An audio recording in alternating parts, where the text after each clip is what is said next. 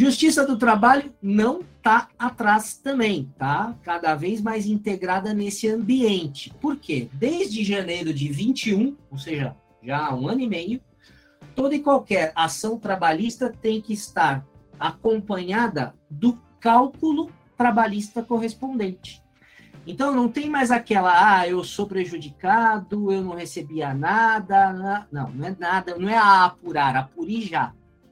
Então, se você está alegando que você não recebia horas extras, vai ter que apurar as horas extras, o reflexo no DSE, o reflexo em férias, aviso prévio, blá, blá, blá, blá, blá. E para isso, a Justiça do Trabalho criou esse PJE Calque Cidadão. Então tá aqui a carinha dele, com diversas verbas, já calcula o FGTS, já calcula o INSS, já calcula o imposto de renda e gera este demonstrativo, essa planilha de cálculo no final. Então, vai junto.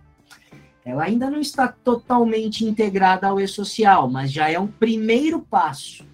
Porque, por exemplo, essas rubricas que a gente tem aqui são específicas do software.